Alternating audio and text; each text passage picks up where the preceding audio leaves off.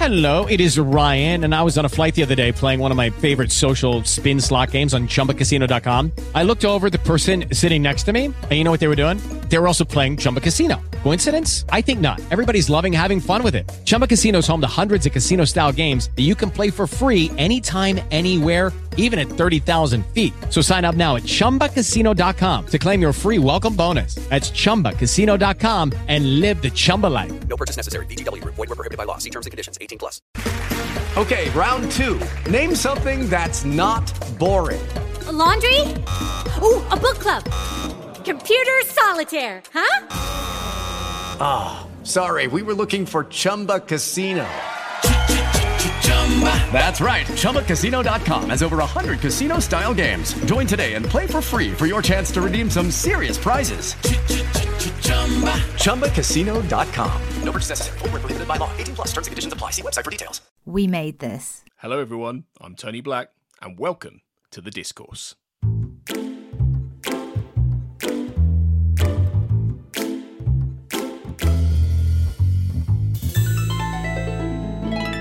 The Discourse, of course, takes a weekly glance at the world of cinema and entertainment, chewing over news, box office, and everything in between. Before we start, however, a quick reminder to follow us on Twitter at PodTheDiscourse, drop us an email at contactthediscourse at gmail.com, and if you have time, subscribe and give us a rating and review on Apple Podcasts to help us bump up the podcast charts. So this week, we're cheating a bit, to be honest. That's why I'm on my own, and though Carl will be appearing on this episode, we're technically having a week off. While Carl catches up on some Movie Palace stuff, and I do some Sean Connery book prom- podcasting, radio promotion, and more, and stuff like that. However, we didn't want to leave you completely empty handed, so we thought since we keep going on about motion pictures, the other podcast we did a while back, why don't we haul some of that content out of mothballs and fire it your way? We because we really love doing that show and we're proud of what we discussed. So, in case you've not delved into it, we thought we'd bring the party to you, I suppose. So, one of our episodes revolved around a personal chat uh, of our five favourite movies of all time. Not the ones we might put on our own sight and sound list in a few weeks, but our favourites. The ones we love, the ones we revisit, the ones we happily get stranded on a desert island with, basically. So we thought, let's share them again with our discourse listeners. So this was recorded originally in 2019, and we've broken it up here in two distinct parts. This is part one. Sit back then and enjoy some older discourse with our five favourite movies of all time. So we've picked five each, and mm-hmm. we're not doing the, the, what we consider either the five greatest films ever made or five films that are, you know, in, in a particular bracket or anything like that. We've gone for five films in different ways that we appreciate. What kind of what kind of bracket have you given your films, Carl? Before we talk about the films themselves, what have you kind of put them under? So I've tried to select five films that are each from a different genre, and then within that, I've tried to think about what sort of films represent the kind of film fan I am the best. So it'll become evident as we start talking, I think. But you're right. It's like if I'd come up with a list of the five best films of all time, it would have been very different. Yeah. If I'd done a list of my five favourite films of all time, it might have been slightly different too. But I think this is a nice thing we've hit on where it kind of. It's like our film biography distilled into five picks, isn't it? Yeah, yeah. It's sort of drilled down into films that we probably either know. Re- I, I don't know about you. I think it's films we know really well more than anything else. Well, I think the question for me is I'm how much of a rewatcher are you? Because like all of these films are films I really, really love. But I'm not one of these people who's like seen the film fifty times necessarily. Unless it was something I've seen as a kid when I'd watch the you know, the VHS again and again and again. Yeah, I tend to be somebody who digs out my favourite films every couple of years kind of thing. You know what Yeah. I mean? So how how is that for you? Do you you know, would you watch films um, consistently and over and over again? Or, or No, what? no, I'm I'm like you really. I, I will I'll give it a while, and not sometimes it's not necessarily out of choice. Dis, you know, dis, Yeah. and, and thinking right, I'm definitely not going to watch X film that I love because I want to give it a big gap between it. It's just I'm I'm too busy trying to watch stuff I haven't seen, and that just becomes a complete time suck, doesn't it? You know, trying to trying to cram in everything. Definitely, because if you know, if people listening li- listening are anywhere near as like neurotic as I am, you know, you, you just kind of feel like you're missing out, don't you? Yeah, Because yeah, well, yeah. yeah, there's so much to be seen. You know, there's so much old stuff to be seen. There's so much new stuff Yeah. to keep up with, stuff from around the world, and it just becomes unmanageable. Yeah, I think. I, I- I've I've given up trying to look about around the world. To be honest, I'm, I'm like in all in the time I have left on this earth, which if I'm lucky is maybe about another 40, 40 45 years. Fingers crossed, right? Then I ain't got time. I've probably got enough time to watch all the great Western films, and maybe one or two foreign language brilliant films. But yeah, I, this is it. It's it's what do you choose? What do you Well- thin down? You know, Yeah, well, I'm planning to live to a to be 120, so I don't have that problem, thankfully. what, what's, your- what's your secret there? Secret, positive mental outlook. You know, uh, as anyone who knows me knows, I'm a relentless optimist. Yeah. Uh, I think that's it. No, it, it's true. I mean, it's like the other thing is, um, as much as I'd love to be completely selfish and just watch whatever I want, it's like you've got to think about what your kids want to watch, what your romantic partner wants to watch, and Mm-hmm. stuff, and you've got to kind of negotiate all these things kind of tactfully. You know, Yeah. Well, as or I do anyway. I don't know. No, no, you do. You know, as as I've as I said to you previously, my wife struggles to watch anything pre nineteen ninety because she thinks that's like the ancient world, and I'm like, but you know, Back to the Future, nineteen eighty five.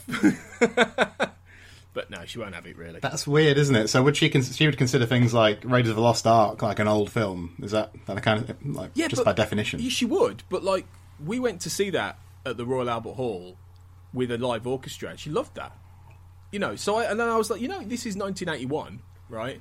So she'll make the odd. She likes Star Wars things like that. She'll make the odd exception, but no, it's rewatching is is lovely when it happens, and I think the films we've chosen are films we could go back and watch, or we, you know, if they were on TV, we'd stop potentially and and just watch them for a bit, or watch all of it, you know.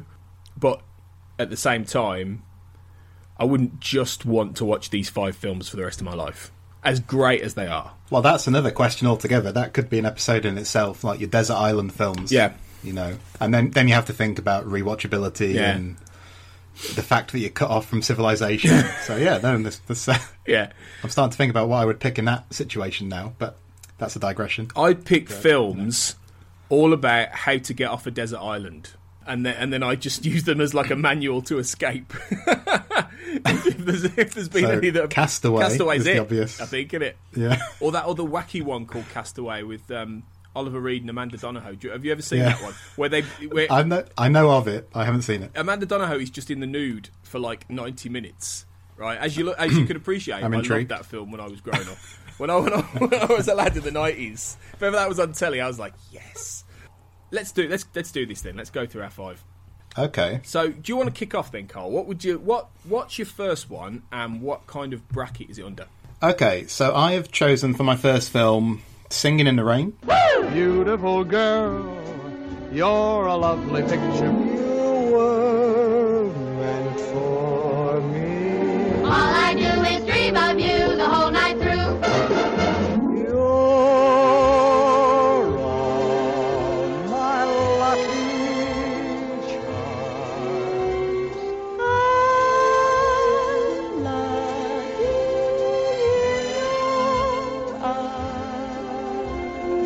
Fit as a fiddle, ready for love. I can jump over the moon up above. Fit as a fiddle and ready for love. I'm singing in the rain, just singing in the rain. You know, the great musical with Gene Kelly, Yeah. Debbie Reynolds, and Donald O'Connor. I don't think that will surprise anybody who's listened to my other podcast, but my rationale is this because when I first got into films, really, and we're talking, I was a bit of a late bloomer, Tony. Mm. We're talking probably very early teens, I would say, for actually seriously becoming interested in films. I didn't watch that many films growing up, really. But anyway, when I did, I quickly sort of gravitated. Well, I, I went to some 70s stuff, you know, stuff that was kind of edgy and cool. And then I kind of worked backwards to Yeah. like the classic Hollywood studio system era, you know. And I, I wonder why. I think think my grandparent, uh, my granddad mentioned like a lot of these films and stuff, and I think my my mum and dad as well. Some of the people they mentioned and some of the films they mentioned were from this era. So these were the kind of things I kind of looked out for. So yeah, I was watching a lot like you know classic westerns and gangster films and film noir and stuff like that, but also musicals. You know, 'cause I think classic Hollywood. You know, the, the Hollywood musical is a great American uh, tradition. I think that, you know the American film musical, and I think as films of that type go, Singing in the Rain, I think any any list would have it somewhere up there, and for me, it's right at the very top. Yeah. and you, you like it too, don't you? I know you've Yeah. seen it as well. Yeah, well, I mean, is this a good time to sort of shill the uh, the other podcast that you do? um, because um, any people listening to this probably probably know may well know Carl from the Movie Palace, but um, his, his podcast on classic Hollywood. W- it was a funny one that because I record I originally was going to do another film podcast and I recorded an episode on Singing in the Rain and got some guests in and things like that who'd written a book about it and then you ended up using that as part of the movie palace and things like Yeah. that. So we've we've gone into depth elsewhere on this one. Yeah and i i hadn't i only saw it uh oh god what would that be? Three two or three years ago i think when i when i did that interview. I think it was two years ago when i did that Yeah. interview and i read the book uh, with the making of book and stuff. And yeah, first time, and I loved it. I thought it was great. I, I thought it was great. I, and I don't have a grounding in classic Hollywood, you know, like like you. And and I I think it's interesting when you say you were quite young. I mean, uh, you know, like I think at 10, 10 is pretty it's pretty good. I mean, some people don't get into films till they're in their twenties, you know. So I think you would, and to be Or never. liking, well, never, yeah. and to be liking that stuff, you know, like Singing in the Rain, which is just so, you know, so old Hollywood. It's pretty good at that young age. Yeah, I think it's like if you the the people who love that era still, it's like if it gets its hooks into you, it really does, you know. And I think that if you're not attuned to it and you don't sort of necess- you know, filmmaking style has moved on and stuff, and these films can look very different to the kind of films we see released today. Mm. And maybe maybe people have to put in a bit of effort to go, sort of get to the point when they really appreciate, you know, the Hollywood studio system era.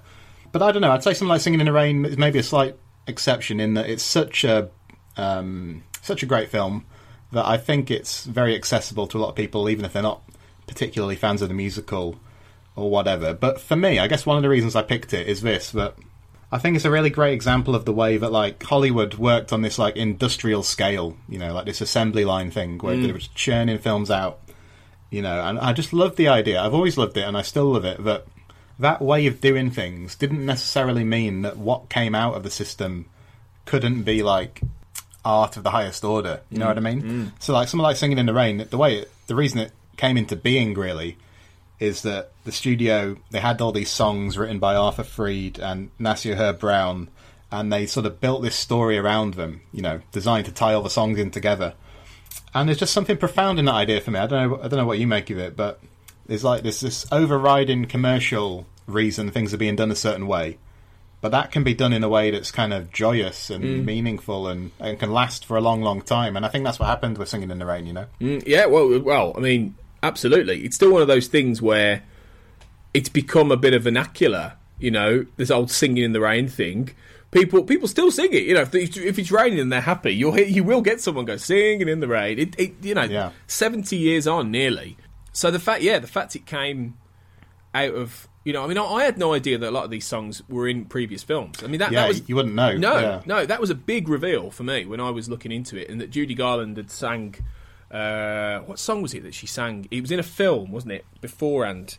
Oh, I can't remember the song. Wasn't that the, the title song? No. Wa- Was it Singing in the Rain? It might have been. I feel like it was. Might have been another one. No, it might have been Singing in the Rain. Yeah, I think it was. Anyway, yeah, and that that was in that was in the forties. You know that the, these were being belted out and stuff. So it, it's amazing how it sort of brought all these things together and created something that just worked on so many levels. You know, in, in, in particularly like Yeah. things like the dancing, which is just astonishing. You know, when you watch what they do, it's your jaws on the floor. You know, even now, it's amazing. Yeah, it's a you know really high level stuff, and the way that the old uh, style of filmmaking worked is that you know these performers would get the chance just to kind of do their thing in front of the camera. You know, um, I think as musicals developed, you know that editing, the pace of editing gets a bit more rapid, and it meant that somebody like Gene Kelly, there's um, if you look at that title sequence where he's singing and dancing in the rain, you know, it's it's composed of a quite a small number of shots, really. So I've always admired that too. That like the performance skill comes right to the fore, you know. And I'll tell you the other reason I, I wanted to pick this film, or a reason that I thought it made it a nice choice. I also really like films about filmmaking, you know, and of course, Yeah. Singing in the Rain, yeah, it's all about the transition from silent movies to sound and stuff. Hmm. But again, I just like that idea that I like to see a medium kind of examine itself in like a really self-reflexive way, you know, and whatever the film is, you know, in whatever, you know, you can do it in different ways. You can go high, you can go low, you can be self-aware, you can be hmm. introspective, you can be satirical. So I'm thinking of stuff like The Player or hmm. Boogie Nights or, you know what I mean? Um, Day for Night, The Bad and the Beautiful, whatever it is.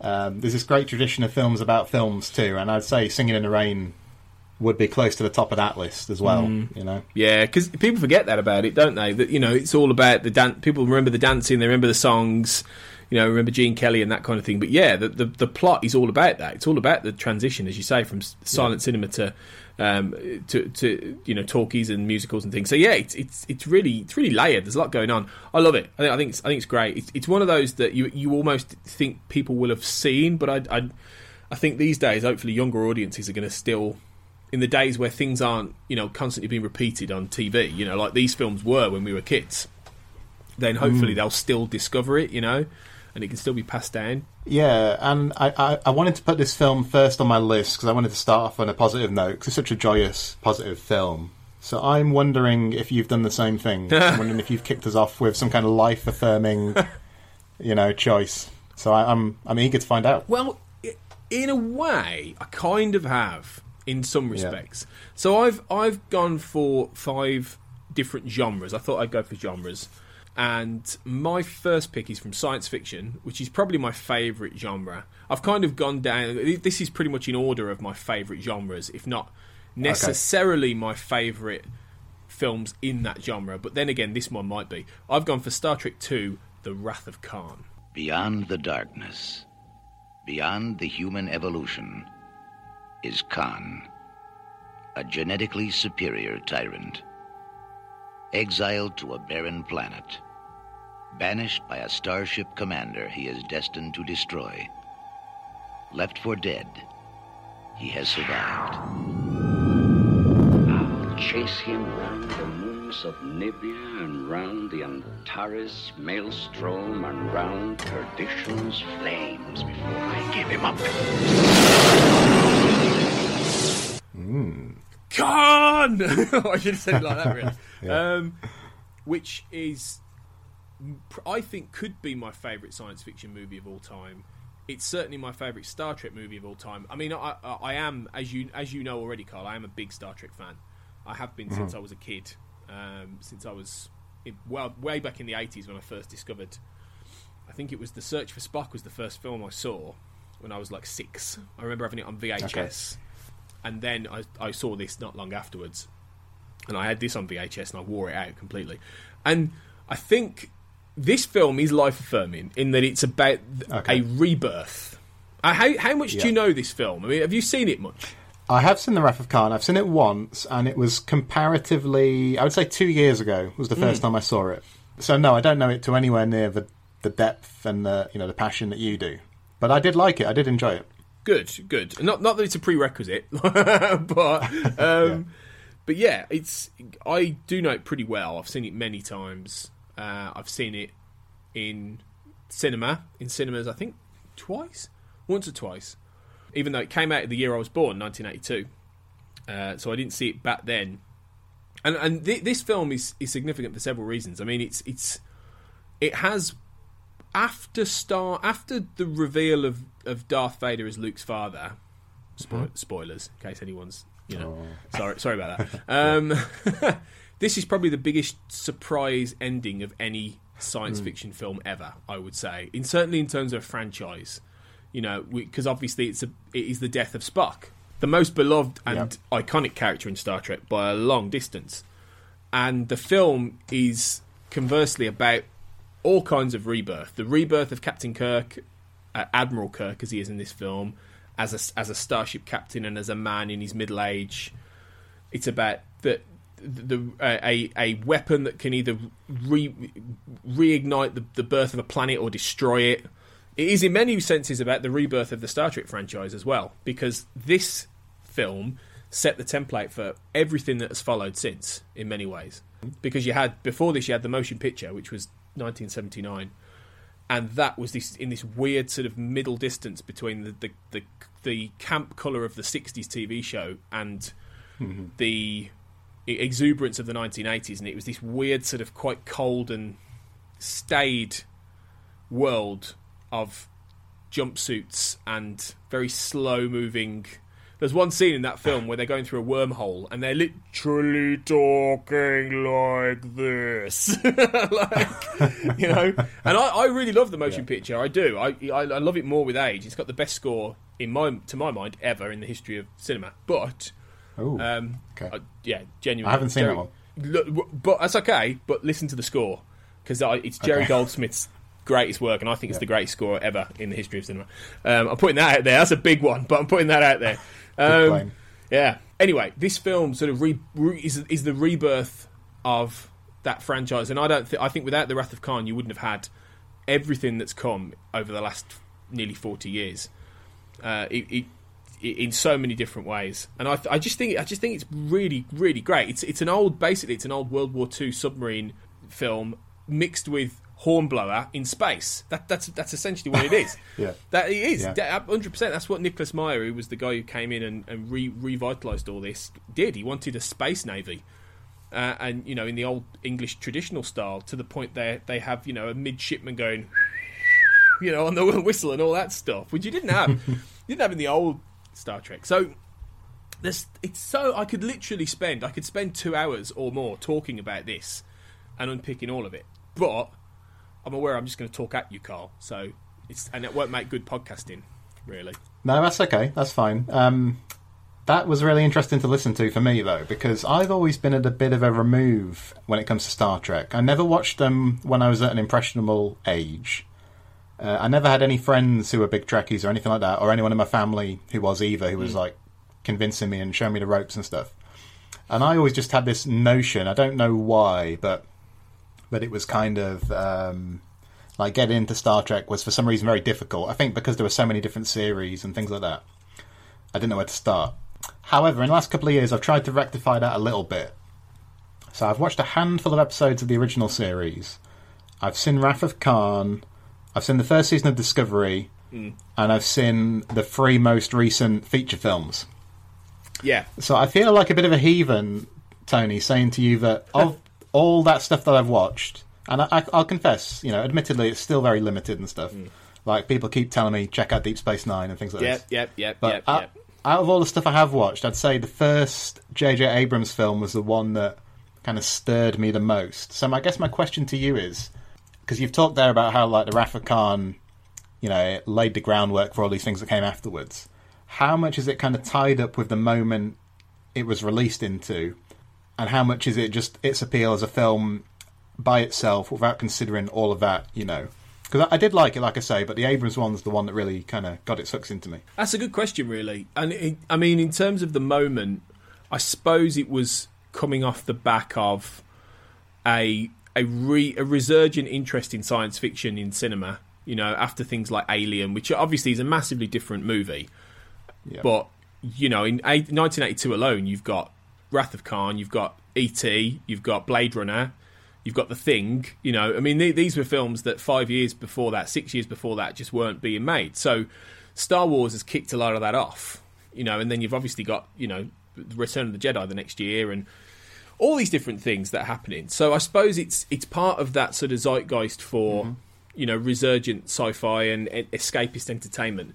But I think in terms of it being a, a film in its own right, I think it does play off some aspects of you understanding the world and the relationships and understanding the, the bond of friendship between these people who've who've mm-hmm. been together or have served together for 15, 20 years and are now middle aged and that you watched them for three series and it became this iconic series. You know, so but I, I don't know. And and to be fair, the villain, one of the greatest villains in all of cinema, Khan Noonien Yeah. Singh, played by Ricardo Montalban, in this brilliantly theatrical, camp Shakespearean way. Incredible performance. He's a, he is a villain from the TV show. He was in an episode hmm. called Space Seed in the 1960s, and this is a sequel. This is essentially a sequel to a 1960s episode in some respects. So there's, you know, but I don't necessarily think you. It, the film does tell you everything you need to know. You know, it, it, you don't need to have seen Space Seed to watch this film. I really don't think that, and this is way better than Space Seed anyway. So it's it's so it's it's interesting. I think I'm naturally I can't see it through the prism of somebody coming in at new. It's very very difficult for me um, because I'm just clouded by my love of it. But I'd encourage anyone to try. I, I think I think as a gateway into Star Trek, it does and it doesn't work. It's not. It's set the it's set the groundwork for a lot of stuff after that, but a lot of not very little is like Wrath of Khan in how it actually works and comes together in the same way. So you know, if you if you watch Deep Space Nine, I mean, it's nothing like Wrath of Khan. Like it, it's com- it's complete. It's it's great, but it's very alien compared to Wrath of Khan. Wrath of Khan is a very human film, like, and I mean that in the best possible way. It is. Nicholas Meyer wasn't interested in big aliens with weird hmm. faces and all that. He wasn't. He was. He was interested in human stories, and he wanted to create a very sort of 18th, 17th century aesthetic with with space.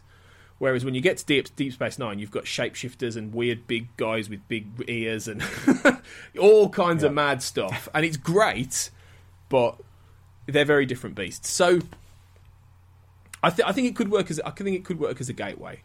Uh, it definitely works as a gateway better than the motion picture because the motion picture will put you to sleep if you're not a big Right. fan. You know, um, well, I've heard people say that, so I was kind of wondering, like, if we had another Trek fan here, or like, a group of Trek fans, would would Wrath of Khan be the one they were all picking? Uh, My sense is that it is the one people say is like generally regarded as the best Trek film. Is that kind of how you see it? I, I think so. I think it would be either this Star Trek First Contact, which is the second uh, Next Generation movie, or maybe The Undiscovered Country, which is the sixth Star Trek film, the last one with the original crew, and also directed by Nicholas Meyer, wrote, written and directed by Nicholas Meyer.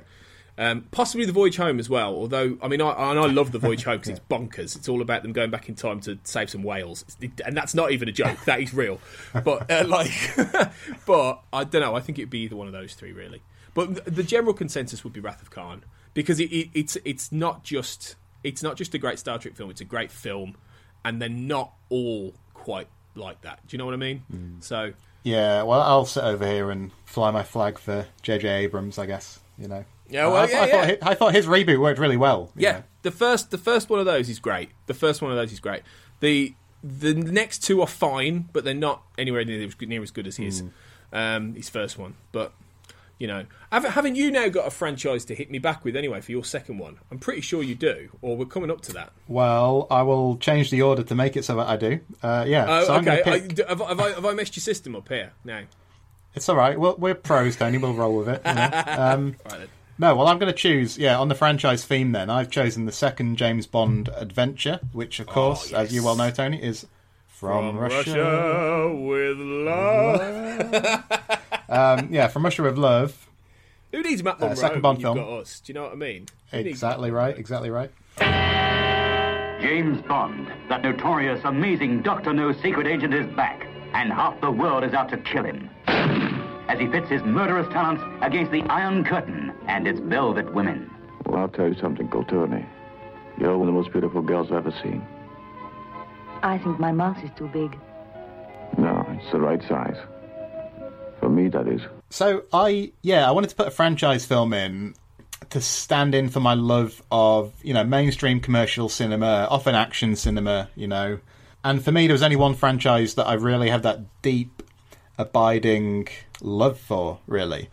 And the franchise I'm the biggest fan of is the James Bond franchise. And let me explain what I mean about that. Or let, maybe we can discuss what I mean by that. Hmm.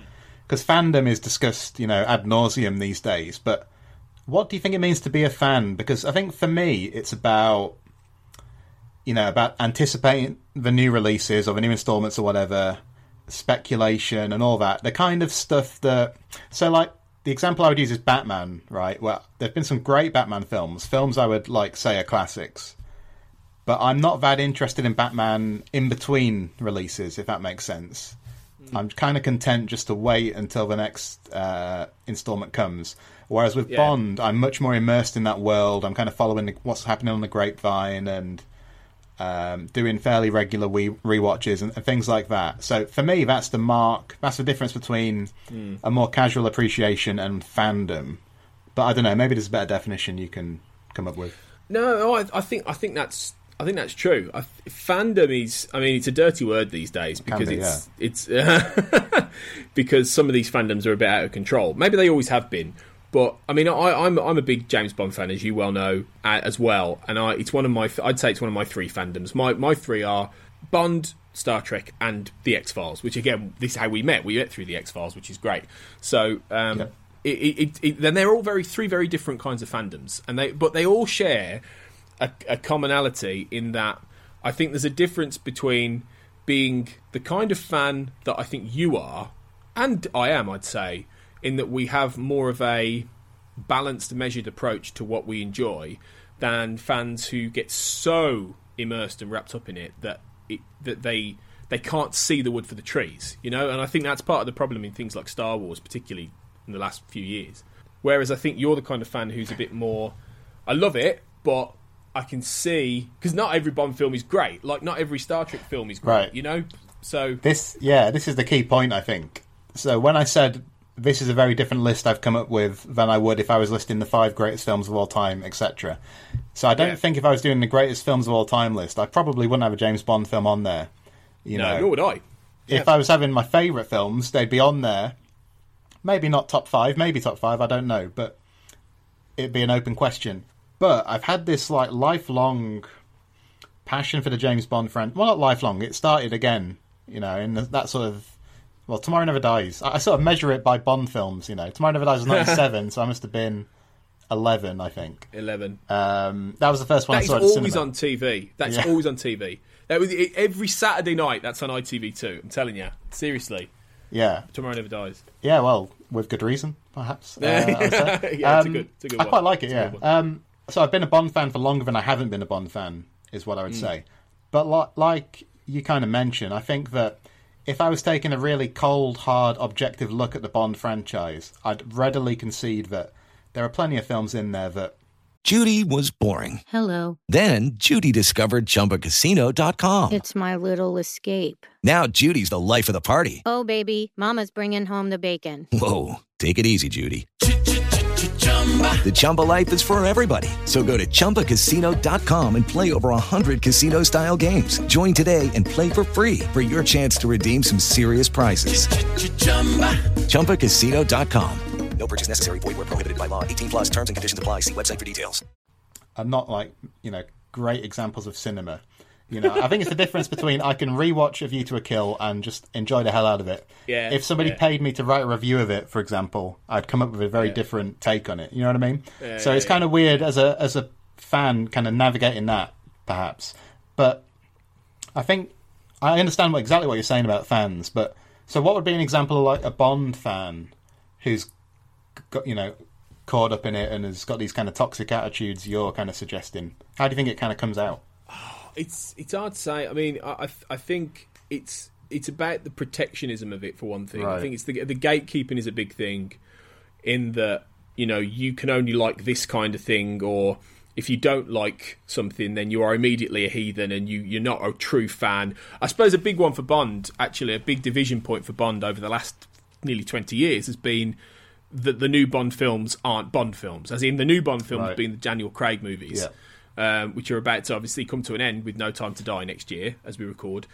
But lots of lots of legacy Bond fans, and that would include you and I, you know, people who grew up with it in the eighties and nineties, and before that, would say, no, they're not Bond films. They're not the same. And it's like, well, they are because they're part of the series, and you're judging based on your own preconceptions of what you Yeah. want a Bond film to be. So that's that's where, unfortunately, it can get a bit polluted.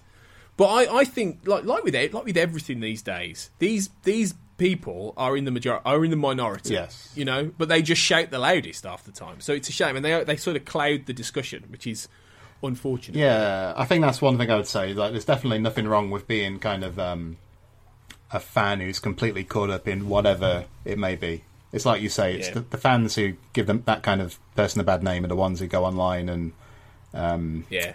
Have a you know have kind of a negative approach and towards other people as well is the thing. But I think a lot of these issues we're kind of alluding to. So there's all the idea of like should should Bond be recast with a black actor? Should Bond be recast with a, a female uh, actor in the role? Uh, But from Russia of Love, you know, all these debates were long in the future when From Russia with Love came out, and I could have picked maybe one of three or four Bond films uh, for this slot. I've got a few that kind of rotate in and out of the top spot, but the thing I love about From Russia with Love is because it's so early in the cycle, you know, and I know we've talked about this before elsewhere, but at this point the formula is not quite set in stone, and that just gives things a bit of an edge in From Russia with Love, I think. You know, with Goldfinger, that'll kind of establish the formula, and subsequent films will kind of repeat it or try to um, build on it. But in From Russia with Love, we're just starting to get things, aren't we? Like the first proper pre-credit sequence, Yeah. and it's not quite the big action spectacular that that they'll become in the future and things like that. And I think that edge I spoke of it carries over into this film in different ways. Like you just get some great sequences, like the fight between Sean Connery and Robert Shaw on the train and stuff like that. Yeah, There's a Yeah. real kind of muscularity to some of the stuff in From Russia with Love that I Mm. like. I think Connery's great in it. You know, and I know you're a big Connery fan too. Yeah, yeah, yeah, Um, but like yeah. I say, th- this is one of the top ones. I could have chosen something else potentially, but I think this is a really, really good one. Yeah, I, I think it's never been one that I've constantly rewatched, but I always enjoy it when I do. Because, like, you know, it's a bit like how um, I rewatched Doctor No earlier this year, and I was surprised at how much I thought Doctor No was a really good film. And, you know, back, back in the day, I thought it was quite dull, and it really isn't, because it's it's still taking what Ian Fleming put on the page and it's adapting it and turning it into its own thing. And like you say, Goldfinger, which again we talked about in the movie Palace, didn't we? Not so long Yeah. back, is is when the the template exists that that they followed roughly up until the end of Die Another Day, and then they they tried to subvert it again, Casino Royale onwards, unless you know you count Spectre, which is which is Yeah. tapping back into that. But yeah, it's um. It is a really good one. It is a really good one. Con- it's at the point Connery's still into it as and- well. yeah, like you yeah. know what I mean. It was post Goldfinger. He starts to go, oh, "I've done this now. I'm bored." and he's even said he's even said that, hasn't he? In Yeah. int- many interviews. There was a great interview I read the other day. It was a, a classic interview someone posted from the Guardian from 1971, where it's Ah, about diamonds. Diamonds Are Forever is just about to come out. Diamonds Are Forever is shit. I mean, that film is rubbish. Right, and and he's there going, yeah. Well, I'm just, you know, I've just come back. I'm just doing it really for the money. And he's like, he's so he couldn't give it. To, he's like, yeah, they're all the same now, you know. And it's um, it's great because that because in this you can feel that rawness that he's he's excited by it. And he, tellingly, one of the last things he's done as a, as an actor was do the voice work for the From Russia with Love PlayStation 2 game of all things in 2005 and that he as as an old man he did the voice work for that game uh, additional voice work so he was ha- now and he never does things with Bond does he he Mm. hates talking about Bond you know he's got a really really big antipathy with this character that's been the noose around his neck for his entire life yet he came back in 2005 after he'd re- finished retired acting to do this voice work on a computer game to me that suggests he's always liked this one Yeah, well, I never played that game. Um, I think It was all right. It was all right. Yeah, nothing Yeah, can was all right. nothing can top the GoldenEye Nintendo 64 game. No. it, to be fair. No. Um, well, I'll tell you a game that gives it a run for its money. Okay. Everything or Nothing on the PS2. Right. Which was, which was in my head canon the unofficial final Pierce Brosnan Bond. Yeah. It's actually really good. Uh, it's an original story as well. That's worth getting a PS2 just to play. Actually. Okay, I'll have to uh, get on eBay after we finish recording it. But um, no, I think what you're saying is right, and I think that's the appeal with From Russia with Love. It's the last time you can watch a James Bond film without it being a quote unquote James Bond film with all the Yeah. specific associations that will build up, um, especially from Goldfinger onwards. So that's a large part of Mm. the appeal for me. Uh, but Tony, are we sticking with franchises for your next pick, or are we going somewhere else? Where are we going? We're go- we're sticking with franchises. Okay. Because my next favourite genre is action. Yeah. Whenever people have said to me, Tony, what's your favourite film? For some reason, now favourite, I don't mean the greatest film ever, I mean favourite. For some reason, my answer has always been Die Hard with a Vengeance. Uh-huh, yeah. In the hands of a mastermind of terror. I want to play a game with Lieutenant McClane. What kind of game? Simon says. The path to revenge leads straight to John McClane. If we don't do it, this guy says he's going to blow up another public. Well, why me? What has it got to do with me? I have no idea. He just said it had to be you. Nice to be needed. Not not not not Die Hard. Die Hard with a Vengeance, which is the third film of what uh, back then was the Die Hard trilogy. Do you remember that game as well on PlayStation? Yes, but I don't think I had that myself. But yeah, yeah. Oh, it was bastard hard that game. Seriously, it was it was evil, like evil difficult, but it was really good fun. Uh, but yeah, the third film in the Die Hard films, which is Bruce Willis and Samuel L. Jackson in New York. Jeremy Irons is a mad bomber called Simon, and he's he's pretending to blow up the city when he's trying to steal gold. And it ties back to the original Die Hard. It's got Michael Kamen's brilliant score with the old "The animals going two by two, hurrah!" all that stuff. And it has, for my money, one of the best action buddy cop duos and scripts ever. That film is not only really entertaining, really exciting, some fantastic set pieces. John McTiernan, who is one of the most underrated directors in Hollywood ever for me. Hmm. He's not had the best end to his career or anything like that, but early back, let's put it that way. It, prison didn't help, but but it's, 80s and 90s, he was knocking out some quality movies. And obviously, he did the first Die Hard as well, and he came back for this one. So Renny Harlin did Die Harder. And this is just so fun, so funny. I, I, I know this script inside out. Like, I've watched this. This was the film I used to rent. It was the it, when I was 1995, when I was 13. My dad used to take me to the video shop, and he on a Sunday, and I'd rent a film. It was either this, this, Blockbuster The Rock, video. We're talking. no, we had, we had a video shop up in uh, North Birmingham. I- What was, what was it? I can't remember what it was called now, but it was a crap little one on like a, like a street by a pub. It was a proper video. It wasn't a dodgy one. It was a proper video shop. Uh, I think. I think. Um, yeah, I used to go up there. It was either this, The Rock with Connery again, and Nicolas Cage, the only great Michael Bay film ever, and Crimson Tide, the Tony Scott film. Yeah. I'm the commander of this fucking ship. You know, Gene Hackman just being brilliant. Um, this one was the one I chose the most. I, how? I mean, I, okay, let's get this out there. This isn't the best Die Hard film. All right, I, I admit that. Die Hard is the best Die Hard film. Okay, Before you ask me this question, that was the question. Yeah. because I can't deny that, but because that is that is better. But I love this. I truly, truly love this film. It's my favourite action film of all time. Yeah, so I've only seen this film like once from start to finish. But what I would say is this: that I normally have this kind of rule, and I'm, pretty. I, I stick to this rule pretty off, you know, most of the time, which is like I tend to watch films from the very beginning to the very end. But Die Hard with a Vengeance just feels like the kind of film to me that whenever I come across it when I'm like channel hopping, and again, it, it seems to pop up fairly regularly and stuff. Uh, Yeah. I'll just sit and watch a few minutes of it. I really like it, you know, and almost doesn't matter where I am. I don't always sit and watch it to the end, but you know, you're pretty much guaranteed to watch a few minutes and get some kind of chase or Yeah, you yeah. know whatever. I really like the stuff with the helicopter. I think that's at the end of the film, isn't it? Yeah, yeah. Well, it was not originally the original ending. The original ending was different. The original Okay. ending was far more urbane and thriller sophisticated in that Bruce Willis, John McClane, goes to Eastern Europe to track down Jeremy Irons, and he has this conversation. At a, it's on the it's on the Blu-ray. Okay. He has a they filmed it and everything. He has a conversation sitting at a table with him, and it's very like, "Oh, John, you found me," and all this kind of thing. and he's like. Yeah, dickhead, and all this kind of and that and they and then he just shoots him under the table. It's, it's almost Bondian in a way, weirdly. A very cool, but they re they, they they ended up reshooting it later and doing the helicopter bit, which is probably fits a bit better.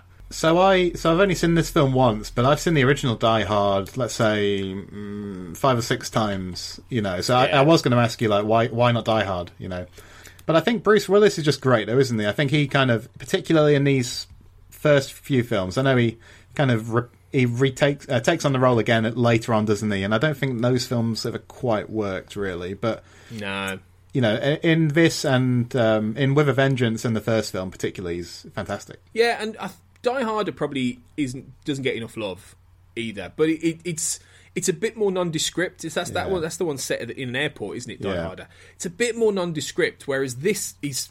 I mean, I think Samuel L. Jackson's a major reason why this works so well. Yeah, that I think in the in interplay, the yeah in the first one, the first one's great because it, it's the it's the Nakatomi Plaza and it's it's it sort of reinvents the action genre in many ways. That you know it transplants the sort of disaster movie kind of idea with a thriller and throws in an action you know hero and and it's really it's not just people forget with Die Hard in that it's really well written and it's really thrilling and it's not just him shooting guns like every five minutes.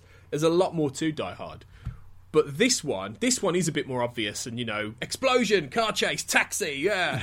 But it's got that interplay with Samuel L. Jackson, the most reluctant character ever. This is a guy who hates what he hates the whole thing. He just wants to get back to his shop in Harlem, and he's pissed off at Bruce Willis all the way through, going, "What the fuck you doing, man?" Uh, all the way through, it's just that, and it, they, they have such a brilliant antipathy, and I, I love those kind of characters. It's it's why um, a, a near miss for this list was Big Trouble in Little China, Mm. which, which which is a film I adore. And I, because I love the fact all the way through, Kurt Russell just wants to get back to his truck. Like I, I love characters who are thrown in these situations and they ha- they don't want to be there. And and Samuel L. Jackson's a really good example of that. So it's just so much fun. Jeremy Irons is also lapping it up. He's chewing the scenery Yeah. as as the bad guy as well. Much like Alan Rickman did. He's not as good as Hans Gruber, but he's and not not as iconic a bad guy, but he's he's having a lot of fun as well. And it, and it it just it's the true sequel to Die Hard. You know, you could you could sort of skip over Die Harder and go straight to this, and they sort of match up in a way. It's a shame, though, isn't it, that a genre that started out as like basically a Christmas film, know, moved the. that's the debate, Yeah. isn't it? Is Die Hard a Christmas film? I, I would always contend that Yes. it is. I think it is. Yes, there's no Uh, debate. Like the people who are debating are wrong, aren't they? Let's be honest. Who, who, who are saying it's not? Of course it is. Well, there's a lot of stuff in there, like in Die Hard, the um, like the score weaves in like you know Christmas songs and stuff, and Yeah. you have Let like it this. snow. Yeah. Let it snow is how it ends. Like, what more do you need?